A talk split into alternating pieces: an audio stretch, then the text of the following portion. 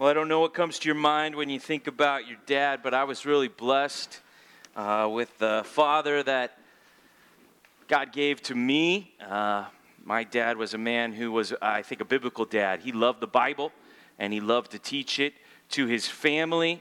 And so I saw my dad become a pastor as I was growing up.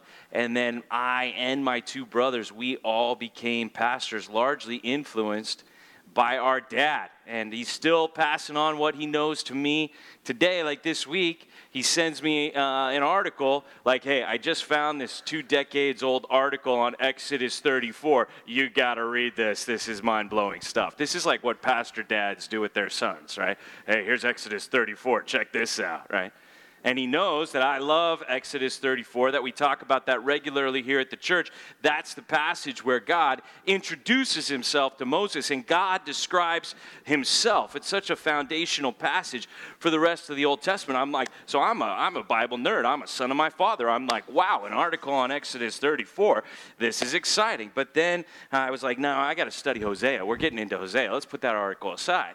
And so I started to get into the Hebrew of our text in Hosea here this morning. I don't know if you've ever tried to study Hebrew before. It's a challenging language. I'm not as familiar with it as I am with New Testament Greek. And so I'm getting into the Hebrew, and it keeps saying this quote right here is exactly like Exodus 34, verses 6 and 7.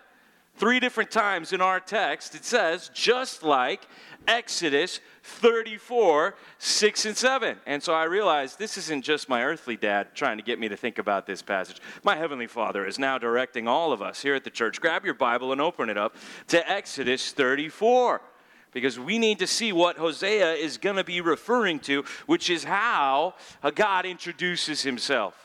And I would hope that when you think about the character of God, the attributes of God, if somebody asks you the question, Who is God? I would hope that Exodus 34, 6 and 7 would be the first thing that would come to your mind. This would be a passage I would encourage you to memorize if you could. Um, and this is how God introduces himself to Moses. So, if you were here last week when we started going through the book of Hosea in the Old Testament, we looked at the first and great command to love God with all your heart and soul and mind, okay? And that might be the most famous passage in the Old Testament, the Shema, Deuteronomy 6, 4 to 9. Well, I would say this is the most important passage in the Old Testament, Exodus 34, verses 6 and 7. Now, before we even get that to that, though, go back to chapter 33 and look at verse 18. Maybe it's there on the same page. Maybe you got to turn one page back. Here's the setup where Moses said to God, when he's talking to him, Please show me your glory. And he, God, said back to Moses, I will make all my goodness pass before you and will proclaim before you my name, the Lord. Okay, I'll show you who I am. And I will be gracious to whom I will be gracious, and I will show mercy on whom I will show mercy. You want to see my glory? I'm going to I'm going to tell you who I am. I'm going to let you see a glimpse of my goodness. And so, so now, Exodus 34, verse 6, here's God introducing himself. The Lord passed before him and proclaimed, The Lord, the Lord, Yahweh, Yahweh, a God, or the Lord God, merciful and gracious slow to anger, and abounding in steadfast love and faithfulness. Keeping steadfast love for thousands, forgiving iniquity and transgression and sin, but who will by no means clear the guilty. Visiting the iniquity of the fathers on the children and the children's children to the third and the fourth generation. First thing it says, as God gives his name and introduces himself, merciful. First thing he says gracious, he then says. Often we think of mercy as us not getting what we deserve, God withholding the judgment for our sin that we deserve. Gracious, him giving us good things instead. And then it says he's slow to anger, long suffering, patient. He has a very long fuse with us. Many of us, we have spent a long time in our lives sinning against God, and yet He was patient, bringing us to repentance, bringing us to salvation. And then it says here uh, an amazing phrase that he's abounding in steadfast love, his covenantal love that he has for his people, and faithfulness, or it's sometimes translated truth. And the idea there is that, is that God's going to be faithful. He's going to be true. Whatever God has said, that's what He's going to do. If God said it, God cannot lie. He always keeps His promises. He's going to do what He said He will do. He's faithful. And so God is a God who loves and yet is holding people to the truth at the same time. And it goes on to describe Him forgiving thousands, and yet the guilty aren't getting away with it. And the punishment will even go down generations to the third and the fourth generation. Is this how you think of God? I mean, is this, do you know your Father in heaven to be the one who introduces himself here? And I would encourage you, if you haven't spent a lot of time thinking about this passage, if you haven't looked at every one of these attributes and thought, what does that really mean? What should I think about God? man, here's a passage I would strongly encourage you to consider. Maybe take a moment today on Father's Day or sometime this week and just think is this how I think about God on a daily basis when I'm talking to Him? In my thoughts that are affecting how I live my life? Am I thinking about him this way? Because when we get to Hosea, uh, it expects that we understand this description of God, and it's going to start referring back to it. So go to Hosea chapter 1 now with me. This is the book we started going through last Sunday. Our goal is to go through some of the minor prophets, as many as we can here at the church, particularly in the summer season. We take a break from our normal study through the Gospel of John, and we want to get into past passages that perhaps you've lived an entire Christian life going to church and you've never even read or studied or heard a sermon on some of the minor prophet books, books like Hosea. And so we got into it uh, last Sunday, and now we want to continue where, where we left off in verse 3, Hosea chapter 1, verse 3. And you'll notice a few references back to Exodus 34. And it says here, that he went, that's Hosea, he went and took Gomer to be his wife, the daughter of Diblaim, and she conceived and bore him a son. And the Lord said to him, Call his name Jezreel, for in just a little while I will punish the house of Jehu for the blood of Jezreel, and I will put an end to the kingdom of the house of Israel. And on that day I will break the bow of Israel in the valley of Jezreel. She conceived again and bore a daughter. And the Lord said to him, Call her name No Mercy, for I will no more have mercy on the house of Israel to forgive them at all. But I will have mercy on the house of Judah, and I will save them by the Lord their God. I will not save them by bow or by sword or by war or by horses or by horsemen. Now, what kind of a Father's Day message is this that you've just found yourself in, right? We got this guy Hosea, and if you were here last week, he goes and marries this woman Gomer, and it's a symbol that this woman Gomer is going to cheat on Hosea. Whether she's already done it or whether she does it in the future, it's not clear. But she is clearly, by chapter 3, referred to as an adulteress. So he's supposed to marry somebody he knows isn't going to be faithful in love with him, is going to go and be with other people because it's a symbol of how God feels the nation of Israel is being, that they're not worshiping him, no, they're worshiping worshiping idols, they're committing sin. Their heart isn't for the Lord. They're committing spiritual adultery. They're loving something else besides God. And so God's got Hosea, his prophet now, in this marriage with Gomer where we know she's going to cheat on him. And now it says they start having kids. And it turns out there's three kids that are described here in chapter one a boy, a girl, and a boy. And that's the same number of kids and order of kids there, their genders that God has blessed with me with. I've got a 10 year old boy and a seven year old girl and, and a four year old son, right? And at no point did I ever think, oh, I know what I'll name my firstborn child, a masculine child. I'll call him Jezreel. That, that never came to my mind. Okay? I mean, that would be like in America naming your firstborn Civil War. That's what it would be like naming them, okay? I mean, the valley of Jezreel is would have been associated with, in the mind of Israel, a bloodbath that occurred when Jehu, who became the king of Israel, just came through, and anybody who was connected to King Ahab, he just killed all of those people, including Ahab's wife Jezebel. You might have might have heard of her. Nobody's naming their daughter Jezebel anymore these days, right? Well, then you think about your precious daughter. What you going to name your sweet little girl? How about No Mercy? Great name for a girl, right? I mean, mercy actually sounds kind of nice. No mercy, because God is saying, I'm done with Israel. It's going to be the end of the house of Israel. No mercy anymore for Israel. I mean, these are not the names that you want to give to kids. So God's painting a picture through Hosea and his marriage to Gomer of how the people are leaving him. And so here's now, we're starting to get prophecies through the name of kids. So if you want to talk about biblical names for kids, right? Uh, you go name your kid Jezreel or your daughter No Mercy. I went for Tyler and Emma myself. That's, that's what I went for. But uh, I mean, these names are actually prophecies of what God is going to do w- with the, uh, the people of Israel here, okay? So uh, this is what we would call the Jezreel prophecy. So let's get back to the map. We started looking at the map. We're getting into some ancient history of Israel here. So this is the kingdom of Israel. And uh, we're hoping to take a trip there next summer, and you can still see a lot of the sites of the Bible in Israel today. Now, with the time of Israel we're studying in the, in the Minor Prophets here in Hosea, Israel is divided into two kingdoms. There is the northern kingdom that we refer to as Israel, and then there is the southern kingdom that we refer to as Judah. And there is going to be a quiz on this at some point, so you might want to write that down. You might want to learn what the northern kingdom is called and the southern kingdom is called. Okay? And, and Jezreel is a literal place in the northern kingdom of Israel. There is a place called the Jezreel Valley. Okay?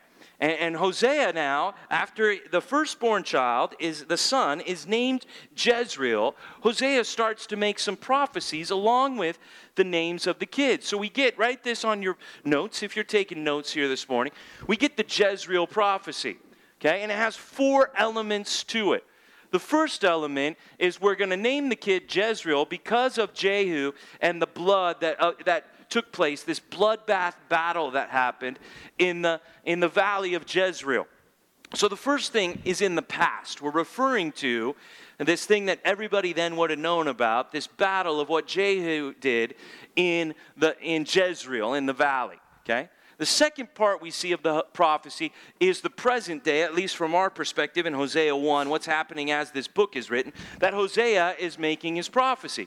And he says two things are going to happen in the future.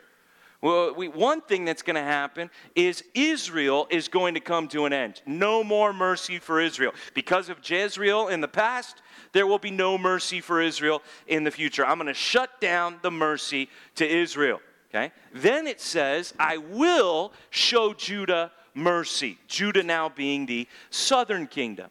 So through the prophet Hosea, God is saying that he's going to end the northern kingdom of Israel and then he is going to keep the southern kingdom of Judah going by continuing to show them mercy. So that is the prophecy timeline that we're getting now in Hosea 1. So grab your Bible and turn with me to 2 Kings chapter 9. Everybody, grab a Bible.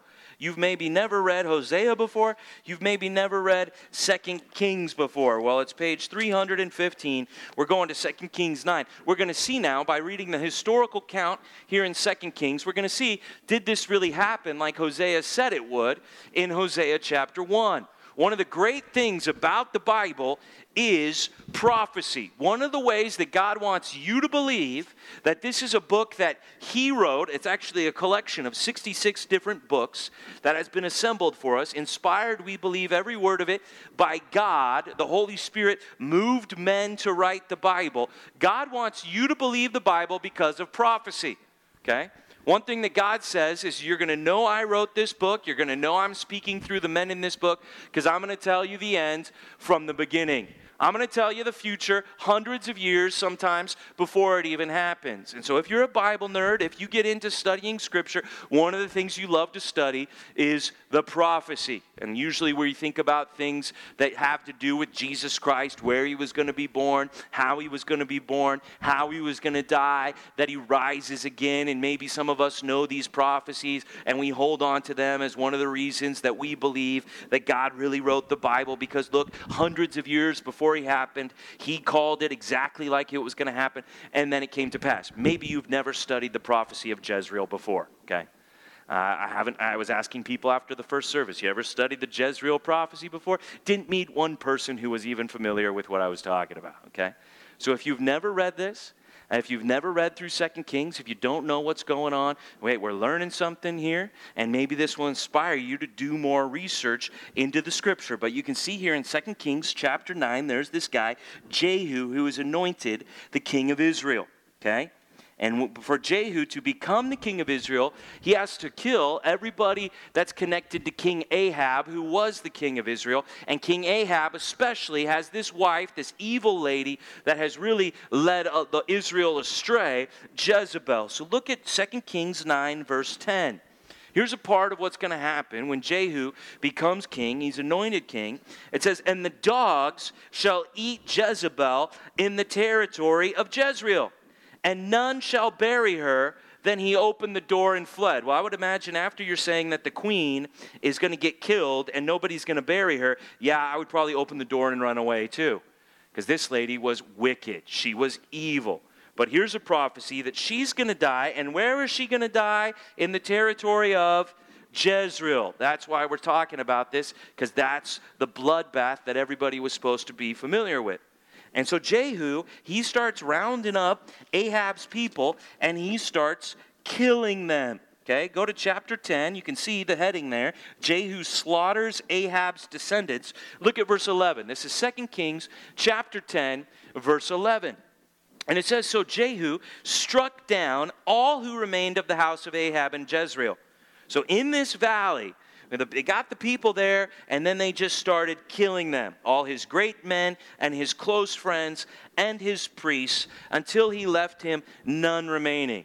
So here's a war going on within the northern kingdom of Israel, a civil war where they are killing everybody from the old regime to create the way for the new regime. A very bloody, I, I think it's similar to the Civil War. We're glad the North won, we're glad the slaves were freed, but it seems like a cringeworthy time in American history to think how many of our own brothers we killed in war. That's what this time is. That's what Jezreel would have meant in, uh, in the mind of the Israelites. Okay? So Jehu, he then does a trick. Look at verse 18. Then Jehu assembled all the people and said to them, Ahab served Baal, this idol that they worshiped there. Ahab served Baal a little, but Jehu will serve him much. So he starts spreading it around. After he gets rid of Ahab's people, he says, Hey, you guys thought Ahab worshiped Baal. Wait you see how I worship Baal. So all the Baal worshippers come together, and guess what Jehu does with them? Kills them. So he's not going to worship Baal. He lies, he gets them to come out, and then he kills them too. So this guy is just a violent leader who's now become the king of Israel. And uh, actually, he got rid of the Baal worship. Look at verse 28, 2 Kings 10 28. Thus Jehu wiped out Baal from Israel. But unfortunately, Jehu did not do what was right. He did not turn aside from the sins of Jeroboam, the son of Nebat, who was the first king of the northern kingdom of Israel, which he made Israel to sin. Look how silly this seems. That is, the golden calves that were in Bethel and in Dan. Here's the Israelites still worshiping golden calves in the northern kingdom of Israel.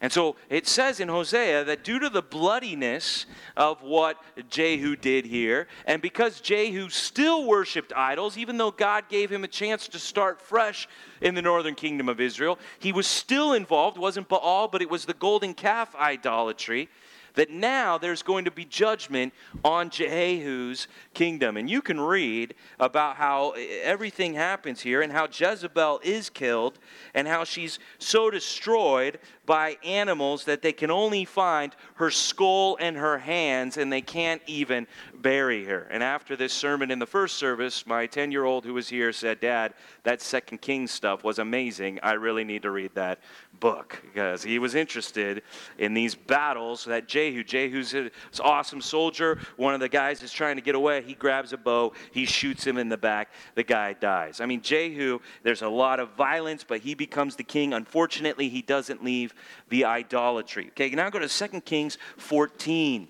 Okay, 2 Kings 14. Okay, so we're building the timeline. That's the past. We got that. Let's put a check next to that part of the prophecy. Now we're somewhat understanding the past and why God is going to judge Jehu because Jehu, eh, even though he became the new king, he did not leave idolatry. So he's going to have to be judged. Now, here in 2 Kings 14, I need you to look at verse 23. 2 Kings 14, verse 23. It says, In the 15th year of Amaziah, the son of Joash, king of Judah, that's the guy who's king in the southern kingdom, Jeroboam, the son of Joash, king of Israel, began to reign in Samaria, the northern kingdom. And he reigned 41 years. Why am I having you read that? Because in Hosea 1 1, it says that Hosea was a prophet at the time of Jeroboam, the son of Joash, king of Israel.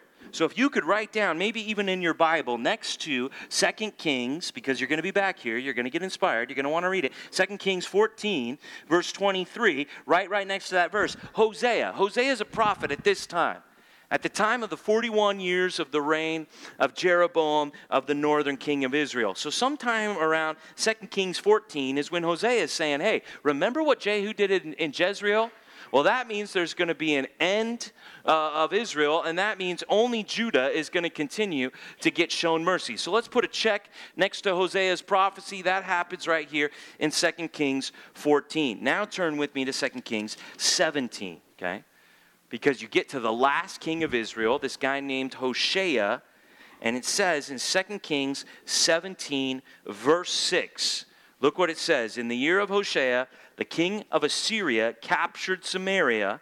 This is now um, Assyria coming in to wipe out the northern kingdom of Israel. And he carried the Israelites away to Assyria, and he placed them in Halah and on the Habor, the river of Gozan, and the cities of the Medes. So here it is. What Hosea prophesied through his daughter's name, no mercy, has now happened that there is an end to the king, the northern kingdom of Israel. Assyria uh, comes in, wipes them out, and takes them away. Why? Look at verse 7. This occurred because the people of Israel had sinned against the Lord their God, who had brought them up out of the land of Egypt from under the hand of Pharaoh, king of Egypt, and had feared other gods. And they started walking in the customs of the nations. Why did the northern kingdom of Israel get judged? Because they worshiped idols. Okay? Because they were not true in their hearts to God, so they got wiped out. And yet, God warned them. Look down at verse 13. 2 Kings 17, verse 13. Yet the Lord warned Israel and Judah by every prophet, including our guy Hosea, and every seer, saying, Turn away from your evil ways, keep my commandments and my statutes. In accordance with all the law that I commanded your fathers and that I sent to you by my servants the prophets. How many times did God warn this kingdom to stop sinning, stop worshiping idols, to turn from those wicked ways, to start obeying Him, and then there would be mercy? But because they did not obey His commands, the mercy was taken away. Look at what it says in verse 14. Here's the problem. But they would not, key word. What does it say there? But they would not what? Okay? They would not listen. Here's God. He's been telling them what He's going to do. He told them through the names of Hosea's kid. Can you imagine how everybody must have been talking about? Look at what the prophet Hosea is doing. He named his kid Jezreel. Why would you name your kid Jezreel? His daughter's name is No Mercy because he says God's going to end the kingdom of Israel. Can you believe that? I mean, they must have all been talking about it. And let me just tell you this whatever God says he's going to do, that's exactly what God is going to do. Okay? God is faithful. If He says, if you worship idols, you will be judged. If you turn to sin, you will be judged. Then let me tell you what's going to happen when you turn to sin judgment is coming. So, what we need to learn from the name of the first child, the name Jezreel, is this. Next to child number one, put this down God will do what He says. God will do what He says. If he sends you a word that is recorded in Scripture and it commands you to live a certain way and you don't listen to God, I mean, that's one of the worst sins you can do right there is not listening to what God is telling you because now you're in dangerous territory because whatever God said he was going to do, he'll do it. And if you don't listen and you get on the wrong side of what God has said, I guarantee you there will be consequences for sin if you do not listen to God. And let's just make this real personal. on Father's Day here at this church. Let's look at every single dad in the room. And if you are a dad, if you are a husband, let's start there. If you are a husband and you have a wife, you are commanded in 1 Peter 3 7 to live with your wife in an understanding way. And all of a sudden, the ladies got really engaged in this sermon. You know what I'm saying? Amen. Been praying for this moment. Preach it. Live with your wife in an understanding way. That's a command. That's what God says. Hey, you have the blessing of being married. You're a husband. Well, you better live with your wife in an understanding way. And at the end of that verse, it says, so that his prayers may not be hindered. Don't think you're going to be able to talk to God if you're not letting your wife talk to you and you're not living with her in an understanding way. Don't think it's going to be okay between you and God when it's not okay between you and your wife. Hey, what God has said is going to happen. You don't live with your wife in an understanding way, there's going to be problems between you and God. That's how it works. God has said very clearly that fathers are supposed to teach their kids the Bible. So you can blow it off. You, you cannot do that if you're a dad here. You can say, yeah, I'm not, uh, I'll let somebody else, I'll let the Christian school, I'll let those people down there at church teach my kid. I don't really feel like I'm ready to teach my kid. You can disobey God. Well, let me just tell you, when you don't do what God says, there's going to be consequences, okay? God's going to be faithful to his word. So when God tells you to do something, it's not optional, it's not a recommendation. You either obey what God says and you receive the blessing, or you disobey what God says and you receive the curses that come with it. Because whatever God has said He's going to do based on how you act, I can guarantee you God is faithful, God is true, He cannot lie, He keeps His promises. What God has said He's going to do. And we need to let that weigh heavily upon us that the kind of father that we have in heaven is the kind of father who has, when he has said something, he expects his kids to listen to him. And the northern kingdom of Israel did not listen to their father in heaven, and so there is no longer a northern kingdom of Israel. Here from 2 Kings 17 on.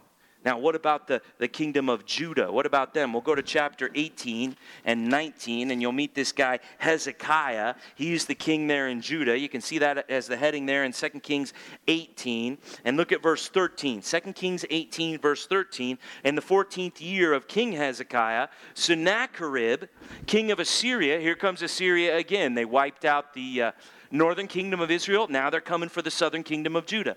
They came up against all the fortified cities of Judah and they took them. So here's Assyria sweeping in, surrounding the cities of Judah and taking them. And Hezekiah, he is the king of Judah, and he prays to the Lord. And the prophet Isaiah answers him. And in fulfilling the prophecy in Hosea, God decides that he is going to save the southern kingdom of Judah from Assyria. And God made it very clear. He wasn't going to save them by bow, he wasn't going to save them by sword, by war, by horse, by horseman. It wasn't going to be a military victory that was going to help them win the battle against Assyria here. No, God says, I'm going to save them. I'm going to do it in such a way that everybody knows it's me and it's my mercy. And so if you look at 2 Kings 19, just getting to the end of the story here, 2 Kings 19, look at verse 35. Here they are. They're surrounding Jerusalem. They're ready to destroy. They're ready to conquer. A lot of the people of Judah are freaking out. They're afraid. And then it says this in 2 Kings 19, verse 35 And that night the angel of the Lord went out and struck down 185,000 in the camp of the Assyrians. That's a strong army that was against the southern kingdom of Judah, and an angel of the Lord killed 185,000. And when people arose early in the morning, behold, these were all dead bodies 185,000 corpses. Then Sennacherib king of Assyria, departed and went home to the capital city of Assyria and lived at Nineveh. Yeah, if 185,000 of your soldiers died in the night, you'd probably go home too. You know what I'm saying? So, who saved them? Was it King Hezekiah? Was it the army? Was it anything that they did? No, it was the angel of the Lord who delivered them. God, when He speaks, what He says happens. There's going to be no more Israel, but I'm going to show Judah mercy. Well, uh, put a big check on that on a check on that one right there that he showed Judah mercy. So we see the prophecies of Hosea 1, we compare them to the history of Second Kings and we see that exactly what God said he was going to do is exactly what he did. Now go back to Hosea chapter 1 because I think uh, the second name is what we want to zero in on now. The name for the girl, we understand maybe a little bit about the name Jezreel now and what God was doing there. Well, the girl gets a name, No Mercy, okay? That God was going to take away his mercy from the people of Israel. So, what is this mercy that God is going to take away? And as you study this word, as you look up the other places where this word is used in the Old Testament, as you get into a study of the Hebrew language, what you find here is that the word for mercy is often referred to in a parental kind of a way. Very fitting for us here on Father's Day. That the love a father would have for his child, that's the kind of idea of mercy. The love that a mother would have for her precious little baby. In fact, here's a good Father's Day verse you could, you could write down. This is what we're going to use for our definition of mercy. This is Psalm 103, verse 13. And it says the word here, as a father shows compassion, that's how it's translated there, same word in the Hebrew. As a father shows compassion to his children, so the Lord shows compassion to those who fear him. So we're comparing the mercy that God gives to his people who fear him, the people who know he's going to do what he says, and therefore I better take what he says very seriously. I better listen to him. That's a healthy, godly fear right there. The people who have that kind of relationship with God, they're going to receive mercy. What's something we could compare that com- compassion, that mercy to? Like how a father loves his kid. That, that fatherly love that you have when you hold your baby there in the hospital for the first time. I know for me, what was it going to be like to be a dad? Wasn't quite sure. I was excited about how was it going to feel. As soon as I felt my son there in my arms that first time, I had a love for him that changed my life completely from that moment forward. At least that's how it was for me as a father, as I felt something internally in the deepest part of who I am, in the bowels of myself, that now this kid's life actually seemed to matter even more than my life. That now what was going to happen, I was going to be bound up in this child's life for the rest of my own. That's how God has mercy for his people, like a father loves a child. Okay? I cannot think of anything worse, and I want you to think about this for a moment right now. If you got the pronouncement that there was going to be no mercy given to you, can you imagine anything worse than contemplating no mercy? I bet if you think about it for a while, I don't think there is anything worse. Being completely cut, cut off, separated from God as our Father, okay? We don't get any of his love, of his fatherly love for us. We're, we're separated from that. We're out on our own now. We're down here in our sin. He's up there in his holiness, and he's not going to give us what we withhold what we deserve and give us good things instead. No, now we've got to somehow make it by ourselves, and he's going to give to us what we now deserve. I mean, can you imagine? Separation from God with no hope of goodness coming from Him to you. Uh, like being abandoned by a father. That kind of pain, that kind of loneliness. When you think about separation from God, eventually the thought of that is darkness because there's no light there. It's just sadness because there's no joy there. It's just pain because there's no comfort there. It's a place that we call hell. That's what it's going to be like, separated completely from the love of God. Uh, just a place of weeping and gnashing of teeth, it says. And this is what God says He's got for the northern kingdom of Israel because they wouldn't listen to Him. There's now no mercy for those people.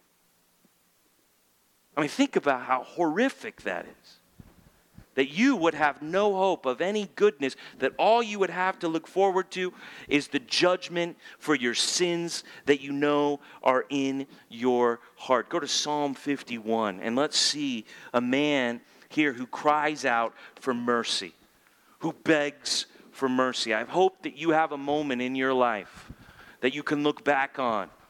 Or maybe it'll happen today if it hasn't happened already, where you do see God as someone who is true to what he says, as someone who is holy, and you see yourself in your sin that you don't live up to God's standard, you don't always listen to him, and you see that there's a separation between the holiness of God in heaven and us down here on earth in our sin. And when you see that separation, rather than being banished, rather than being apart from God, what you want is you want God to love you like a father.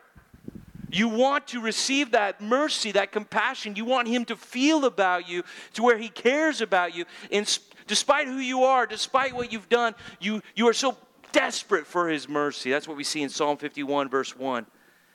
This is when David sinned, when he committed adultery, when he committed murder to try to cover it up. And then God sent the prophet to speak to David, to tell him what he had done was wrong. David cried out to the Lord, Psalm 51, verse 1 Have mercy on me, O God, according to your steadfast love, according to your abundant mercy, your rich mercy. That's the mercy right there, is the same word in our passage. According to your abundant mercy, blot out my transgressions. Wash me thoroughly from my iniquity. Cleanse me from my sin. When you see yourself as you were born in sin, separated from God, the, the way that you reach out to God is you beg Him and you cry out to Him God, don't give me no mercy. Oh God, please give me mercy. I hope you've had a moment like that in your life where you could see yourself for who you truly were. You could see the distance that existed between you and God, and you could beg Him to give you mercy. If you come to God and you confess that you are a sinner before God and you beg Him for mercy, God will give it to you. If you listen to Him, agree with Him about your sin, and call out to Him, He gives mercy. And it's awesome. I can look back at moments in my life. I remember one one day i was so sick. It was one of those hugging the toilet bowl kind of days. You ever had one of those days right well, you know, I, my dad often brings up a quote from my youth when I was sick in the bathroom and he heard me shouting, I can't live like this, why me, right? He's, he's reminded me of that moment throughout the rest of my life, right? But you have those moments where you think, surely death would be better than this, right? Now, some of us get to that place a little bit quicker than others in, in our, in our sickness, right? Um, and I remember one day hugging the toilet bowl and being convicted about sin in my life and begging God for mercy and realizing if I don't have mercy, what do I have? I have nothing. And I hope you have that clarity of seeing that with the pronouncement of no mercy, I will not survive without the mercy of my Heavenly Father loving me and not giving me what I deserve. And here's David when he is convicted by his sin, he calls out to God and he begs, Oh, God, give me mercy. There were two men that went into the temple to pray, Jesus says in Luke 18. And one of them was kind of a church going kind of a guy, a religious kind of a guy. And he says, God, I thank you that you've made me a good guy. And I thank you that I go to church and I give money and I do this and I help. And I'm glad I'm not like that other guy. See, he came to God with the sense that he was good, that he had something to offer God. But then there was another man there at the temple. And he was a tax collector. He was known around town as a sinner. And he wouldn't even look up to heaven when he prayed and he just pounded his chest and he said, God, be merciful to me, a sinner. And Jesus says, Which one of those two do you think was forgiven by God for their sins? The one who thought he was good before God, or the one who said, I'm a sinner and begged for mercy? Which one did God forgive? See, God forgives the sinners who beg for mercy, and I hope that you're one of those people. I hope that's something, not only how your relationship got with God started with you begging for mercy, but now as you've walked with Him, you've continued to see His mercy in your life. Turn with me to Psalm 78. Turn, everybody, turn with me, Psalm 78. This is our psalm of the day. We read the first few verses. It's a history of Israel. God's led people out of Egypt. They're in the, they're in the wilderness on their way to the promised land. And look at how it describes these people that God has delivered, that He has saved. Verse 37, Psalm 78, verse 37 says, Their heart was not steadfast toward him. They were not faithful to his covenant. So here's now even God's people that he's delivered, that he's got, that he's leading. Well, they're not loyal to him. They're still turning to sin. They're still turning to other things. Yet, verse 38, he, being compassionate, because he is a father who loves his people, he atoned for their iniquity. He did not destroy them like they deserved to be judged. He restrained his anger often and did not stir up all his wrath. He remembered that they were but flesh. See, the story of your Christian life is not only you calling out to God for mercy because of your sin, to forgive you, to love you from the beginning, but even now, when you know His love and you're trying to walk with Him, you find your heart not being faithful to Him. You find yourself sometimes getting distracted by other things and getting turned away from God, and yet the entire time He is 100% faithful to you, and He is merciful to you. And once He has set His love upon you, He will not ever leave you or forsake you. He will never take His mercy away from you. And His mercy is completely not dependent based on what you might do or your performance or how you might act before Him. It's based only on the fact that He has chosen to love you like a father loves his child. I mean, many of us, I'm sure, could testify that when our hearts were not true to the Lord, He was the rock of our hearts and was true to us. Anybody want to say amen to that here this morning? That's how it is. He's a dad who loves you because he has chosen to give his mercy to you. He feels for you, compassion for you from the innermost part of his heart. That's who our Father is. That's the relationship that we have with Him. Child number two, no mercy, as we're studying it, actually teaches us God will not stop loving His kids. Let's get that down for child number two. God will not stop loving His kids. If God has responded to your confession of sin and given you mercy, and you have that mercy. You can trust that He will continue to love you in that way. And you're saying, well, that's an interesting point to get from the fact that we, Hosea named his girl No Mercy. We'll go back to Hosea chapter 1. Look at it with me again.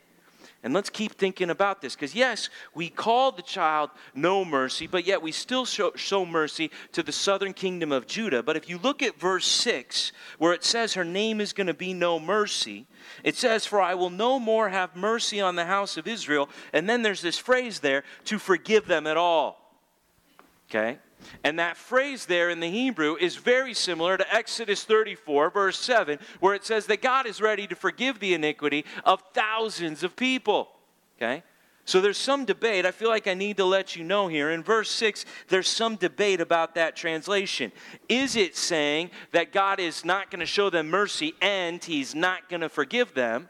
Or is the conjunctive actually there a but where it's saying, hey, they're not going to get any more mercy, they're, they're going to get removed, their kingdom's going to get wiped out, but I will still forgive them? Well, how could that be? How could they get wiped out and then God still forgive them later on in the future? Well, look down at verse 11 and you'll see that I think that's exactly what it's saying. It's saying that some point in the future, the children of Judah, the southern kingdom, the children of Israel, the northern kingdom, they shall be gathered together and they shall appoint for themselves one head. They're, the divided kingdom is going to be reunited. There's going to be one leader, one king, and they shall go up from the land, for great shall be the day of, what does it say there? The day of what? Jezreel. I thought that was a valley where there was a bloodbath with Jehu. I thought that was a bad thing to name your son. Well, here's how deep the Jezreel imagery goes. Because the word Jezreel, which sounds similar to Israel, especially in Hebrew, the word Jezreel, the word by itself just means scattered. That's what it means. It's like a sower going out, somebody planting their seeds, and they just throw their seeds out. They scatter the seeds, and then the seeds all grow up, and then they come and gather the harvest. That's the imagery here. Hey, I'm going to have no mercy on you, Israel, and Assyria is going to come in and wipe you out, but I'm going to forgive you. In fact, later, you and Judah will be joined together, and what I scatter in judgment, I will gather together in salvation. That's what God's saying here. I'm going to scatter you, and the reason you're going to be scattered is judgment over your sin. But after I scatter you, I'm going to gather you because I have chosen that the people of Israel will be my children. And once God chooses you as one of his people, once you receive his mercy, he will never stop loving you. I mean, you could say that the name of the girl here is unloved. That would be a way you could translate it. Let's name our girl unloved. How terrible. How tragic. How could you call a precious baby girl and name her unloved? It's supposed to be shocking because it goes against what we know about God that once God loves you, he never stops loving you if you're one of your, his kids. He always does. Go to Deuteronomy 30. Go back to the law, and you'll see this scatter and ga- gather concept prophesied all the way back in the law before we even get the prophecy of it here in Hosea 1 that yes, God is, has to judge the northern kingdom of Israel because that's what he said he was going to do, and God's true to his word. But because God is merciful, he is still going to forgive them, and he has still got a plan for their future even after their kingdom is wiped out by the Assyrians. Look what it says here in Deuteronomy 30. Start with me in verse 1. It says, When all these things come upon you, the consequences, the blessings if you obey, or the curses if you disobey, which I have set before you, and you call them to mind among all the nations where the Lord your God has driven you. Here you are now in Assyria, and you're remembering how you disobeyed God, and you, you got the consequences of your actions, but now you're thinking about it. Well, it says, even then, after you're scattered, you can return to the Lord your God, you and your children. You can obey his voice in all that I command you today. Obey his voice. Listen to him now, finally, with all your heart, with all your soul. And then the Lord your God will restore your fortunes. Then God will have mercy on you. And he will gather you again from all the peoples where the Lord your God has scattered you. What an amazing prophecy. Hey, I'm going to tell you what you got to do. You're not going to do it. You're going to be judged. But after I scatter you because of the judgment for your sin, I will gather you back together because of my mercy for you, because I've chosen you to be my people. One thing that you will never be able to shake in this life, if you're one of God's kids, is you look over your shoulder and the goodness and mercy of God will always be following you all the days of your life. That's how it works. God gives his people mercy.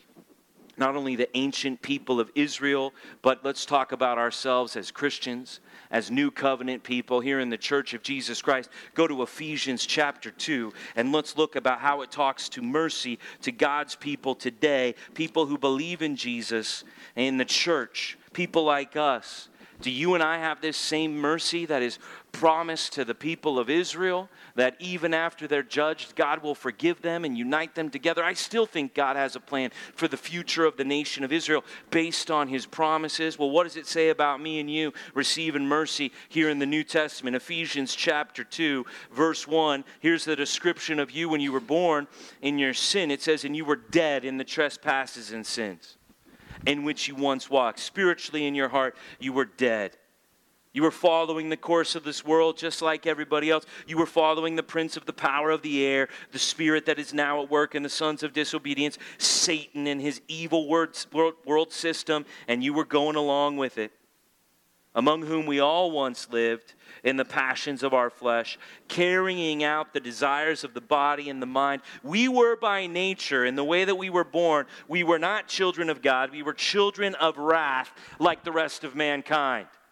We were born deserving judgment for our sin. That's how we were born. And I hope that we don't think we're any better than the people of Israel way back in the Old Testament who didn't listen to God and got judged. I hope we don't think that we were better than anybody else that we know living today. No, it says we were like the rest of mankind. We deserved the judgment of God, not his mercy. But then it says a beautiful conjunctive here in verse 4. It says, but God. And then as it describes God, it says, God being rich in mercy. One thing you can know God is never going to run out of for you, if you're one of his kids here this morning, is he's got enough mercy to go for all of your sin. One of the great things about having young kids is they think that when you're dad, you're rich. Has any other dad ever experienced this before? Like, like we can walk through Target this afternoon, and my dad, he could buy anything in Target. You know what I mean? And then they start looking at stuff and they start thinking, hey, I got dad with me here. Hey, dad, let's get this. Hey, dad, let's get this. Hey, dad, you can get whatever you want. You're dad, let's get this, right? And then for a while, you're like, yeah, that's right, I am dad, and I can't buy you stuff, right? And you should be grateful, right, that I provide for you. Yeah, for a while you're feeling it. And then you start looking at the price tags on some of this stuff that your kids want to get. And you're like, what do you think, kids, that money grows on trees around here? Like, come on, you know? Classic dad line for you there. What do you think? Money grows on trees, right? Because, no, my resources are limited, they're finite. It says, the Father that you have in heaven, he is rich in mercy.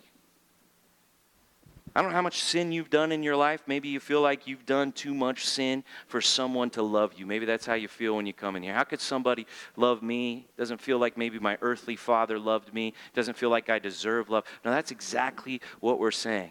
Doesn't matter how much sin you've done, doesn't matter what you deserved, that your Father in heaven has chosen to give you mercy instead. And He's got enough mercy to cover all of your sin. He's rich in mercy. And here's how he covers your sin because of the great love with which he loved us, even when we were dead in our trespasses, he made us alive together with Christ. By grace, you have been saved. Jesus paid the judgment penalty for your sin, and God gives you mercy. And it says that we now have been raised with Christ uh, verse 6 We've been raised up with him, seated us with him in the heavenly places in Christ Jesus, so that in the coming ages, in the ages to come, in eternity in heaven, he might show the immeasurable riches of his grace and kindness toward us in Christ Jesus. Sometimes people are like, What are we going to do in heaven for all of eternity? Well, here's one thing we're going to do we're going to talk about how rich our dad was as we think about all of his mercy and all of his grace and the kindness that he gave to us in Jesus Christ. I guarantee you in heaven we will have much more clarity about sin than we have right now here in this world where it's very murky in our understanding. No, in heaven, we're going to see our sin for what it was, and we will be overwhelmed with the richness of mercy and grace and kindness that God would cover our sin and forgive us and judge Jesus, the holy and righteous one, for our sin instead of us, and then choose us to be one of his kids. He treats his own son like we deserved, and he adopts us like we are his. That's the love of the Father. That's what we're going to celebrate in the riches to come. In many Father's Days in eternity, we will praise God for His mercy and still be amazed at how good He has been to us. And so, how do you respond to the mercy of God? How do you respond to the fact that all you brought to your relationship with God was the sin that He needed to forgive you for? And that He should have judged you, but instead, as a father loves his children, God chose from the innermost parts of his being, he chose to love you, to have compassion for you. What are you going to give to God for Father's Day? What do you offer to a king for all the love that he's shown? We just sang these lines for all the mercy poured over me. How do you say thank you to a dad like the one we have, our Father in heaven, who loves us in this kind of a way? Well, it says here in, in uh, verse 8 of Ephesians 2, it says, For by grace you have been saved through faith.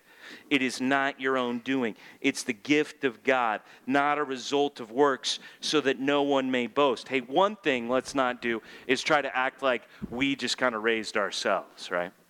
Let's not act like those kids who are like, hey, look at this thing I got, when really everything we got was given to us by our Father. Let's give God the glory for being the one to save us. We didn't save ourselves, we didn't earn it, we didn't do anything good. Let's not make it about us. Let's give God the glory. But then look what it says here in verse 10 For we are his workmanship. God's done his work in us. We're created in Christ Jesus for good works, which God prepared beforehand that we should walk in them. So now that God has done his merciful work to save us, now that he's made us new in Christ, it says, here's what our Father wishes his kids would do, what he's created us to do. He's prepared for us some good works that he wants us to walk in. I don't want to be one of those kids that's being so loved by my Father in heaven and I'm just taking it for granted and spending it on myself. I want to walk in a way that pleases my Heavenly Father. If He's commanded me to do something, I want to listen to my Father and I want to do what He says. Are you walking in such a way here this morning? Could you say, one, that you have confessed your sin and you have received the mercy of the Lord? And then, as someone who is just so thankful for this gift of mercy that your Father has given you, that God has chosen to love you like a Father, are you walking in a way that shows your Father in heaven how thankful you are? Are you showing Him how much you appreciate your mercy? So, we're going to take a moment right now to take communion here at the church and the ushers are going to get ready and they're going to bring the elements forward. And this is something we do and this is something that's very serious for us here as christians is this is the way that we remember how the mercy of god came to us when his son jesus paid for our sin by dying on that cross and, and then rising again. And so we consider what jesus had to pay so that god could give you mercy Jesus paid for your sin, and you didn't get that judgment. He did. You got the love of a father instead. And so we take this uh, bread and we remember the body of Jesus on that cross. We take the cup and we remember the blood of Jesus. And I pray that when you take this, you'll consider the mercy that God has had for you. That God has never said no mercy to you, but He has said yes to your plea for mercy. And I would encourage you to act uh, ask yourself, to evaluate yourself as a Christian person before we take these elements, as we sing this next song. Am, am I walking in a way that shows the merciful love of God in my life? Maybe there's somebody here, really, uh, uh, this communion thing that we do to remember what God has done for us, Jesus dying for us, it's not really for people who aren't Christians. You can't remember something that you haven't really committed your life to. And so, if you're not a Christian here this morning, maybe this is a chance for you to see yourself God's here and I'm here in my sin. There's a separation between us. I need to beg God for mercy. I guarantee you, if you confess your sin and beg God for mercy here this morning, He will forgive you. So, we'll pass out the elements, we'll hear a song, and then we'll gather together and take communion. So, let me pray for us. God, we thank you so much for this study of Hosea. What an appropriate study it turned out to be for this Father's Day, God as we consider you, our Father in heaven, and we consider how you chose to love us, God, when we didn't deserve that love, we weren't really your kids, we were over here in our sins. And yet you did not give us what we deserved, God, and you gave us your mercy instead. And now that once you have given us that mercy, you will never leave us nor forsake us. You will love us like a father until we are with you in the ages to come, singing and telling of how rich you are in your goodness and how amazing your kindness in Jesus Christ is to us. So, God, let us remember your mercy on this Father's Day. And, God, make us children who walk in a way that shows your mercy, that shows our appreciation for how you've loved us. God, I pray that if anybody's in sin, that they will call out to you for mercy here this morning and that you will forgive them and turn, they will listen to you and turn from their sin and be renewed in that mercy. God, we thank you so much for how you've loved us in Jesus Christ. We pray this in his name. Amen.